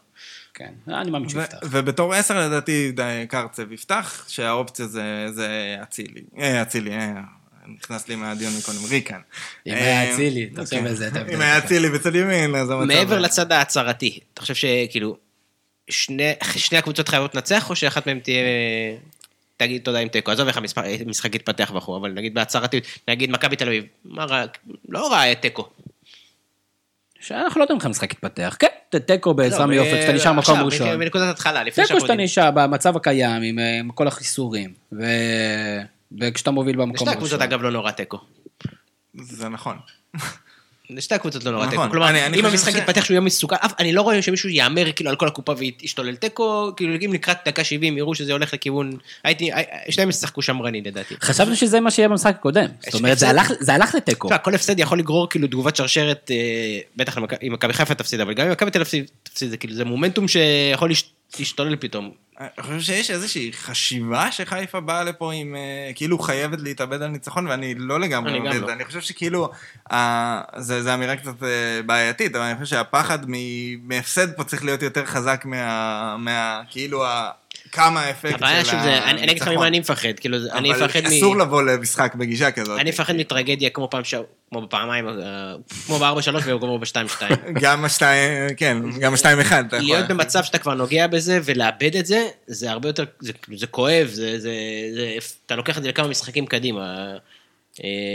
למרות שחיפה התאוששה מכל המשחקים האלה. בסדר, לא משנה, אבל בוא נראה איך זה יהיה במשחקים הישירים, זה ה... אתה מדבר על התחושה שלך כאוהד, איך אתה קם גם בבוקר? כאוהד, בטח כאוהד, בטח כאוהד, אבל גם כשחקן, תשמע, קמים, אחרי 2010 קמים מכל דבר.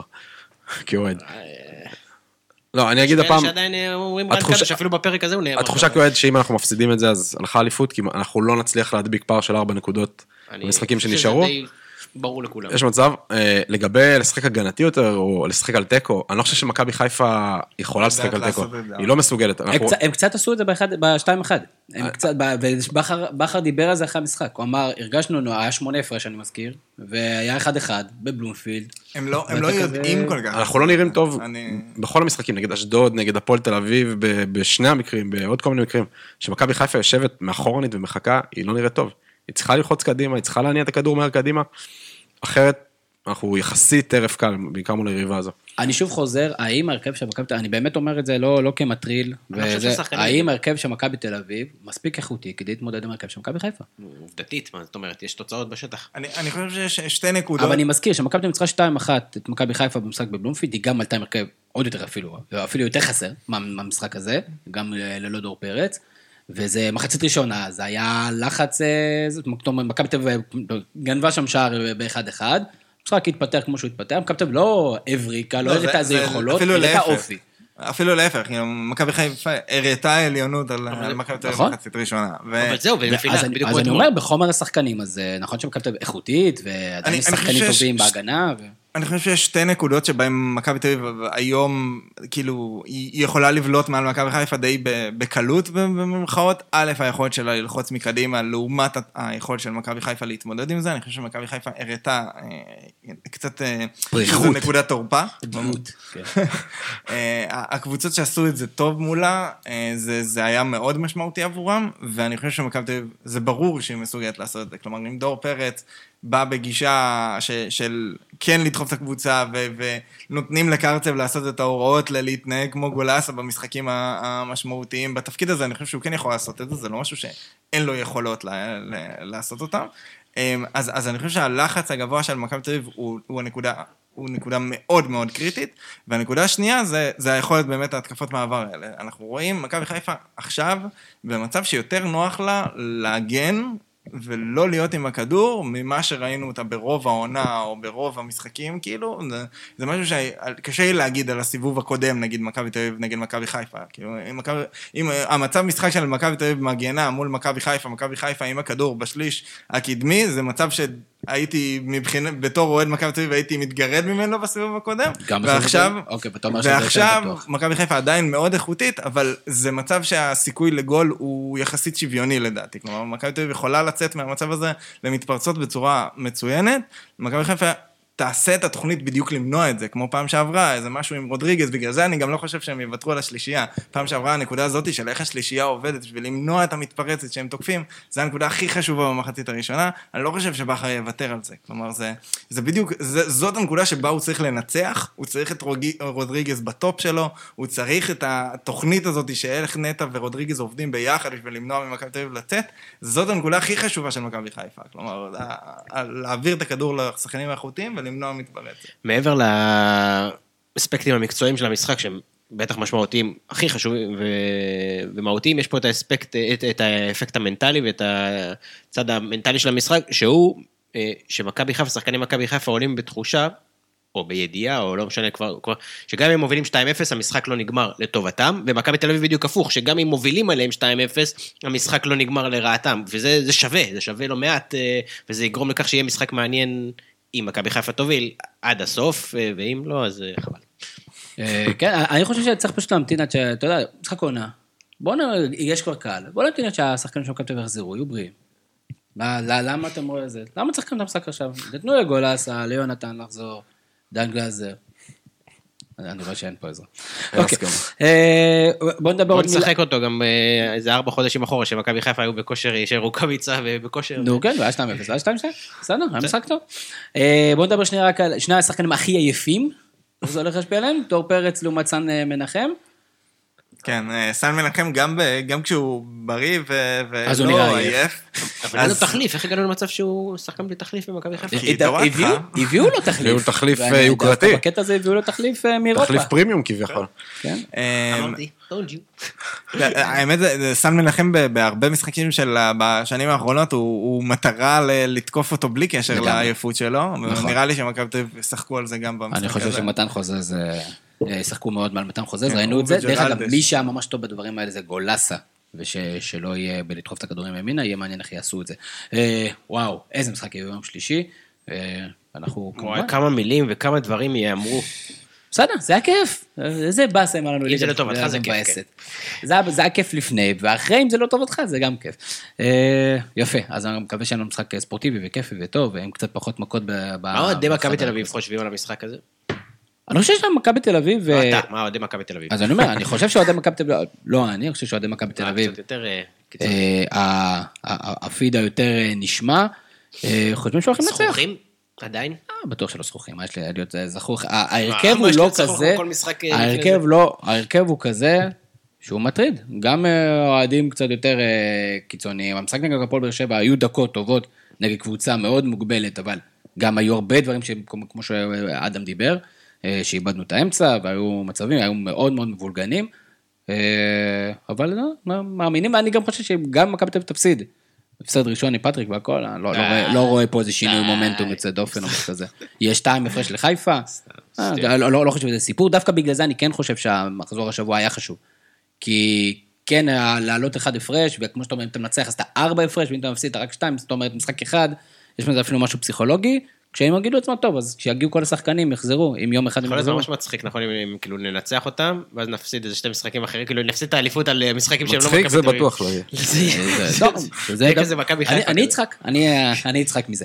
אה, שתי שאלות אה, גולשים לפני שנרוץ קדימה, יואב ניר שואל, אה, שאל אם אה, אה, אם, אה, יש איזה פתרון אידיאלי לבעיות השיפוט, הוא כמובן מתייחס לעוד החלטה די שערורייתית של של, אה, קריית שמונה לא תקבל אה, פנדל נגד אשדוד.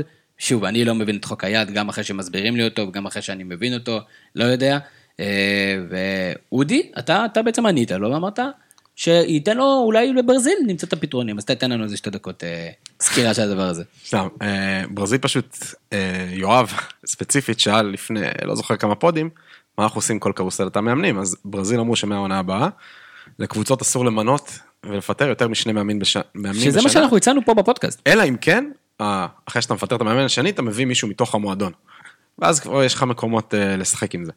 אבל אה, אז אולי הברזילאים ימצאו פתרון גם לענייני השופטים, אה, למרות ששם בכלל מדברים על להפסיק את הליגה. שימצאו פתרון לקורונה, אחרי זה שיבואו כן. וימליצו כמה לנו דברים אחרים. משהו. מאוד מאוד אה, כואב הלב באמת על מה שקורה שם בברזיל, כמויות מטורפות של, אה, של אה, מתים, אנחנו מקווה שהכל שם יהיה בסדר במהרה. אודי ריב, אה, אבי אה, קוקנירייב שאל את אה, אדם, אה, בהתייחס לזה באמת בשאלה קצרה, שאלה, בשנים קודמות ראינו שבכר בא לשחק על תיקו עם מכבי, כי הוא הגיע בפלייאוף עם יתרון בטבלה, אני לא בטוח שאני מסכים עם האמירה הזאתי.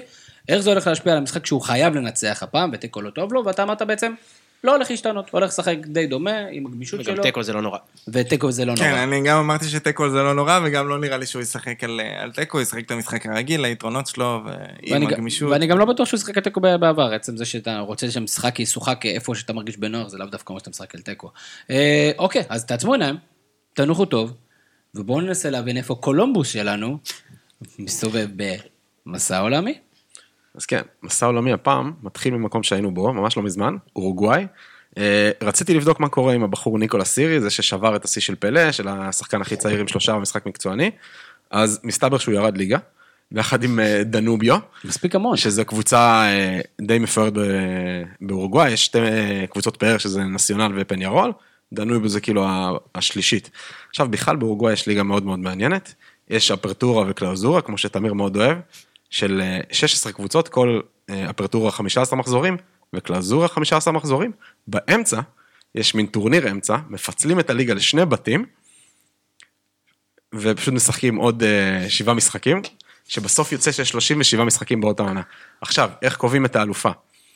זוכת הקלאוזורה וזוכת האפרטורה משחקות אחת מול השנייה במשחק אחד, על הזכות לשחק מול הקבוצה שצברה הכי הרבה נקודות ב-37 המשחקים סך הכל. ואם זה האחת, אם זאת האחת, אז המקום השני באפרטורה או בקלזורה, שתלוי מי, מי זאת תהיה, היא תופסת את המקום.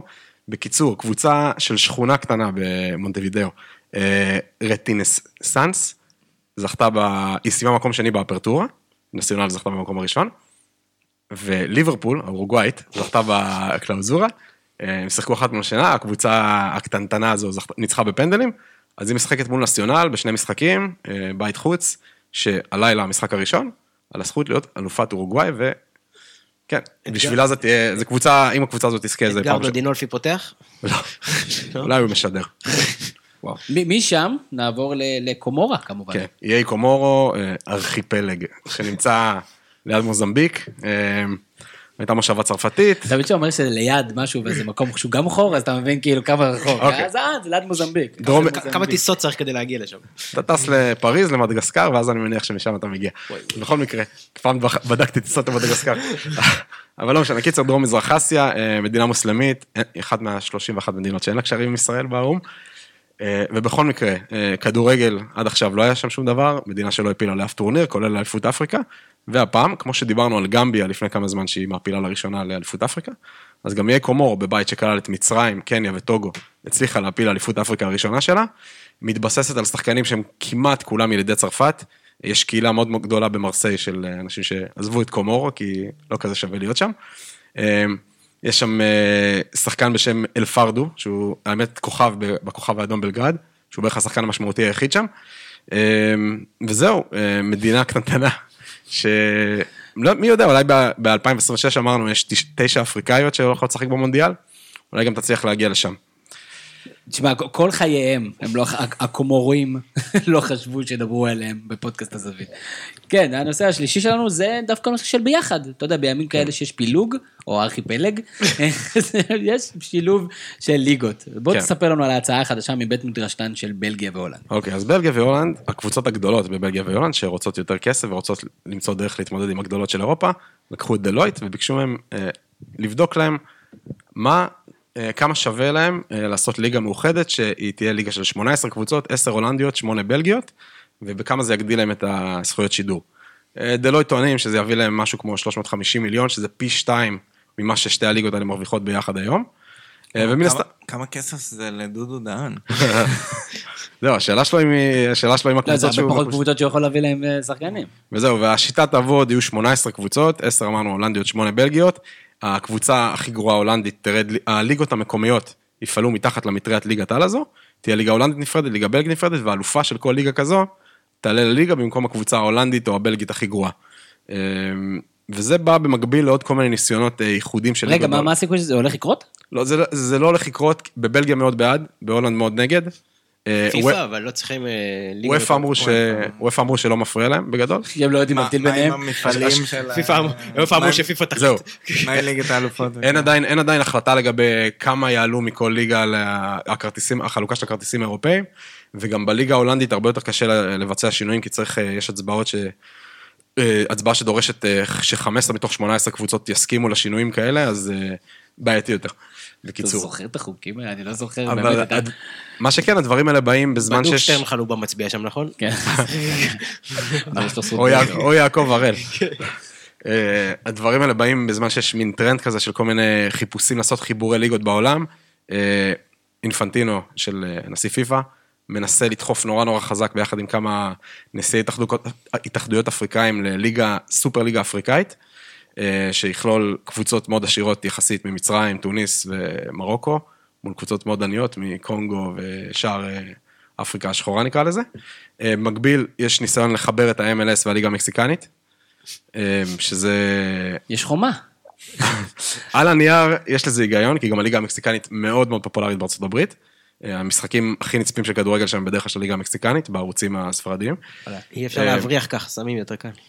ויש גם ניסיון של אה, לחבר את הליגה האירית והצפון אירית, אבל שם לא למישהו, למי- לאף אחד לא אכפת מזה באמת, ברמה עולמית. בקיצור, כן, אוקיי, העולם ו- מנסה להתחבר.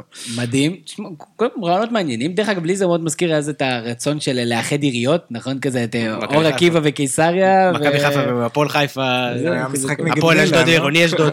אה, אופס, זה קרה. לא, זה קבוצות, אבל אני אומר כאילו מבחינת עיריות, שרצו לאחד עיריות, ואז בסוף כזה... זה כרמיאל צפת. אנחנו נבנה לכם בריכה ותעזבו אותנו. היה- הפועל כרמיאל כזה צפת, עירוני כרמיאל צפת, לא? מה זה היה שם? היה כן, עכשיו כן. יוון קפריסין ישראל באותו זה, לא? גם ליגה? כן. טוב, האמת בכדורסל אנחנו רואים את זה כל הזמן, ליגה אה, בלטית. בלקנית. בלקנית. מי הייתם מחברים לליגה הישראלית? קפריסין, זה קלאסי. אבל יש להם יותר מדי זרים, הם יפרקו אותנו. זה, או לא, לאחד את חוק הזה. ודרך אגב, ככה זה לא ניתן יהיה יותר להלבין שחקנים. ומאמנים. אולי את האמירויות. תשמע, שחקנים יוונים לא מצליחים פה, מאמנים יוונים לא מצליחים. אפשר לאחד את הליגה, הם ייכשלו כולם, אה, אנחנו ננצח. באמירויות. זה טוב, נעשה גם, אתה יודע, טיול על הדרך וזה, גם ככה, יש מלא טיסות. ואולי עוד, יש לך עוד איזה רעיונות? איזה עוד אה, ליגות אפשר לחבר? לישראל? לא, נגיד אה, ליגה שאתה יודע, שתהיה פתאום ליגה ממש מעניינת. בלגיה, בואו נשמע דווקא טוב. באמת, ליגה סקנדינבית מאוחדת. אה, ברזילאית וארגנטינאית, גם ככה לא מבדילים ביניהם, בין הקבוצות. לא, פורטוגל- וספרד. כל הגזענות של כולם יוצאת עכשיו. כאילו. אה, זה כמו, יש תמיד את הדיבור, האם ריינג'רס וסלטיק יכולות לשחק בליגה האנגלית לדוגמה, כי שאר הליגה הסקוטית מן הסתם לא מתקרבת. אבל זה דיבור שנכון לשנות 90, היום ריינג'רס וסלטיק, אני לא יודע אם אה, נשארות ליגה שם בכלל. עם כמות, עם הבסיס אוהדים וזה. כמויות אוהדים כן, לא, מבחינת אה, גודל מועדון אין ספק. טוב, לפ- לפני שנחתום את כל הפרק המאוד ארוך הזה, אנחנו, אה, אני רוצה לשאול שאלה, אה, כדי קודם כל לקבל את 2-0. התחושה שלי. אה, נבחרת ישראל, שיחקה שלושה משחקים, הפסידה לקבוצה הטובה בבית, עשתה תיקו עם קבוצה קצת יותר טובה מאיתנו בבית, וניצחה, למרות שנשמע כאילו הפסדנו, את הקבוצה הגרועה בבית. מה, למה אנחנו מרגישים שהנבחרת הייתה קטסטרופלית ואי אפשר יותר לראות אותה? לא, כל אה, קמפיין, לא משנה מי הנבחרות שאנחנו מגועלים מולם, מרג... יש איזה פימפום כזה של, טוב, אולי פעם אנחנו יכולים לעשות את זה, או טיפה להתקדם, ואז כל פעם אנחנו אה, נתקלים במציאות. לא, ו- לדעתי התחושה היא, היא נובעת מזה שכל השאר התקדמו, ואנחנו או נשארנו במקום או הלכנו אחורה. פתאום קבוצות אבל זה לא שפעם... חדש. לא, אבל זה מתסכל. שקבוצות שפעם היית מפרק כמו מולדובה ופארו אז וכל ניצחת מיני... אותם 4-1. בסדר, אבל הפערים פתאום, אחרי מחצית כאילו נוראית, או בכלל, כל- אחרי טורניר, אתה רואה שאתה פתאום בדרג חמש, היית בדרג שלוש, גירדת שתיים, אתה הולך אחורה, שקבוצות, אה, נבחרות אלמוניות הולכות קדימה, אה, מזה נובע תסכול. משם. למה שעשו מזה, זה כמובן... אה, חלק מזה אשמה גם, נקרא לזה, תקשורת הספורט גדולה, הרי הם לא... ההתעניינות שלהם בדרך כלל היא בליגות גדולות, לא ידברו איתך על זה שצפון מקדוניה, שבא לשחק מולנו, זה נבחרת עם הרבה שחקנים בליגה האיטלקית, ועוד שחקנים בליגה אז זה הגרמנית, בדיוק התסכול. זה ההתקדמות, זה קבוצות שפעם, נבחרות שפעם היינו באים ונותנים להם רביעיות, ועכשיו אנחנו מפסידים להם. אנחנו לא מוצאים מתקשים. אנחנו לא מוצאים שחקנים לליגות טובות באירופה, אני לא נכון. מבין מה אנחנו אמורים להשוות לנבחרות האלה. כן, גם, גם ספציפית הקמפיין הזה זה קמפיין מונדיאל בלי שום סיכוי לעלות. כאילו, גם, אם, גם בשנים הכי טובות שלנו זה לא היה לנו פה סיכוי לעלות, כי זה עולה אחת עם איזה פלייאוף מוזר. כן, זה התסכול, שלא לא- מריצים עוד שחקנים. אבל שזה גם סבבה, אבל קשקוש לדעתי, אבל בסדר. כן, זהו, אבל כאילו בתוך קמפיין שאין מטרה מובהקת, מצליחים לייצר מציאות כאילו נכשלים בצורה קטסטרופלית, שמבחינת מבחן התוצאה לא. זה, זה, יש פה הרבה עבודה בשביל אה, להפוך את זה יש פה הרבה עבודה, אבל יש כאן הרבה עבודה גם בשיח, ואני מתחבר מאוד למה שיונתן כהן אה, פרסם, ולא רק פרסם, הוא אמר מונולוג באולפן הלילה, ואחרי זה הת- התייחס לזה ברשתות החברתיות שלו, אני ממליץ לכם מאוד לשמוע. מותר לבקר, השיח פה הוא שיח של שנאה, מובל על ידי התקשורת, מובל על ידי אנשים ספציפיים של התקשורת שלא אוהבים דמויות ספציפיות בנבחרת. אה, אני לא רוצה להיסחף לשנאת זרים ודברים כאלה, אני לא נכנס לכל אחד לראש שלו. השיח לא נשמע טוב, הוא פרסונלי ולא קבוצתי ולא נבחרתי. יש קדושים, שזה השחקנים, יש אה, רשעים, שזה צוות אימון, שיכול להיות יותר טובים, פחות טובים, אבל נראה כאילו כבר סימנו את המטרה מראש, וטוב יעשו כולם, יהרגו את הלהבות האלה, כי בסופו של דבר, היחידים שמפסידים מזה, זה הנבחרת. אה, ניחושים. האם יש לנו תוצאות של השבוע שעבר? כן, אני רק? אה, צריך להעלות אותם. לא הייתי כזה נלהב להעלות אותם בגלל אה, עוד שבוע לא מוצלח שלי. אה, אתה עקבי? אני עקבי, כן, אין ספק. בואו נגיע לזה. המחשב פה זז מהר מאוד. הימורים שברק הכריח אותנו לעשות, ככה קוראים לטאב. כן. אז כן. אה, אדם ותמיר עם שלוש תוצאות נכונות. מתוך ברק- ארבע. מתוך ארבע, אה, לא הימרנו על הכל. ברק עם שתיים, ואודי שתיים וחצי. ואודי עם אחד, מה שמביא אותנו למצב הבא בטבלה, אודי מקום אחרון, 26 נקודות. אדם מצמצם את הפער מברק, הוא כרגע עם 31, ברק עם 33 בלבד, ותמיר פותח פער בפסגה עם 36. ארבע הפרש? שלוש. אה, חשבתי שזה יהיה ארבע ביום כמו יום שלישי. לא, אוקיי, בסדר. אה, משחק אה, כדורגל שאנחנו הולכים לנחש אותם אה, בשבוע הקרוב. אז קודם כל מחר, בית"ר ירושלים הפועל כפר סבא, שמונה ורבע בערב. בית"ר. בית"ר. תיקו. תיקו. מכבי פתח תקווה, קריית שמונה, מחר, אה, מחרתיים, יום שלישי, אה, פלייאוף עליון, כבר המחזור הבא. תתכבד, אתה ראשון. קריית שמונה. קריית שמונה. אה, מכבי פתח תקווה. מכבי פתח תקווה. הפועל באר שבע, מ"ס אשדוד, דרבי הנגב. אתה יודע, ואלה שסביבם. איקס. אה, אשדוד. אשדוד. תיקו. מכבי חיפה, מכבי תל אביב, יום שלישי, שעה שמונה, שימו לב, שעה שמונה בגלל ליגת האלופות. אני עייף בשעות האלה. אולי אני אלך לישון במקום. מכבי חיפה. תנחי למכבי תל אביב הפסד ראשון. תביס. בת- זה. אחד אמרתי. שהיא תנצח אותם העונה. נכון. אמרת. תיקו. אחד, מכבי חיפה. אני חייב לנסות לצמצם את הפער. השארתם אותי ממכבי תל אביב. מה פתאום? אסור לך. אני- לא חשבתי. שאני אהיה ייחודי ויאמר מכבי חיפה, אני אני אלך על מכבי תל אביב. כי- אוקיי, עוכר ישראל. יפה. אה, או או שלא. כן, אה, הפועל תל אביב ופועל חיפה, יום שבת, תמיד אני אומר, צריך להיות משחק מעניין, הפועל חיפה, זה אף פעם לא משחק מעניין. גם. היום מפסידה, 3-1 לבני יהודה. ומתחילה להסתבך בעצמה. אני. ניחשתי שלוש אחת לבני יהודה. לא, לא, לא ניחשת את זה בכלל. חבל. אה, רציתי אבל. הפועל תל. אביב. תיקו. הפועל תל אביב. בני סכנין בני יהודה. איפה יום אתה? שבת, לא, אנחנו במחזור לפני האחרון. שבת, שש וחצי. בני סכנין בני יהודה. תשמעו, זה משחק מטורף. תיקו. בני יהודה. בני יהודה. תיקו. אבוקסיס מתחיל את הפריצה שלו. קריית שמונה, הפועל באר שבע. עוד פעם קריית שמונה. איזה יום היום? לאן אתה הולך? לא, די, מספיק, די. גמרנו, טוב, זה כבר מחזור הבא. טוב, אנחנו נאמר עד אז. לא, איך הגעתי ליום שבת בכלל? יפה מאוד. אה, הראשון במאי. אה, בסיבוב הבא, תל אביב מארחת את מכבי חיפה. אדם רוזנטל, תודה רבה, מה נאחל לך ניצחון גדול על ביתר אה, תל אביב אה, שבת. האם תישארו בליגה? אה, אני עדיין פסימי, אבל אני מקווה. שכן. אני לא חושב שאתם תישארו בליגה. הם קיבלו טלפון, כאילו, הוראה מלמעלה, שעכשיו נכון, להרגיע עם אולי, ההפסדים? אה, לא יודעים. אודי ריבן, כרגיל, תודה רבה על כל ה... ה- באמת, דברים שאתה מצליח לסדר. ברק, אני כן? רק רוצה להגיד שוב תודה, תודה, תודה, תודה לכל מי שהגיב, פרסם, כתב, באישי, ברשתות החברתיות, כולם, מי...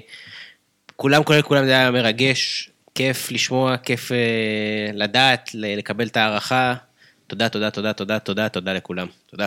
באמת, אה, אה, היטיב אה, שותפי וחברי היטיב אה, לתאר זאת, אה, גם בכתב וכרגע בעל פה. אנחנו אה, כנראה, אם ירצה המזל ובמצב רוחנו, נעלה ללייב אחרי המשחק של מכבי תל מכבי חיפה. תוכלו כמובן לשמוע את זה לא רק בלייב, אלא גם כפרק בפני עצמו. אה, שיהיה לנו משחק אה, ספורטיבי, שיהיה לנו שבוע נהדר, בהמשך, ערב. מצוין. יש לי פודקאסט, מה זה פודקאסט? זה כמו חדשות. יש לי פודקאסט, מה זה פודקאסט? זה כמו חדשות.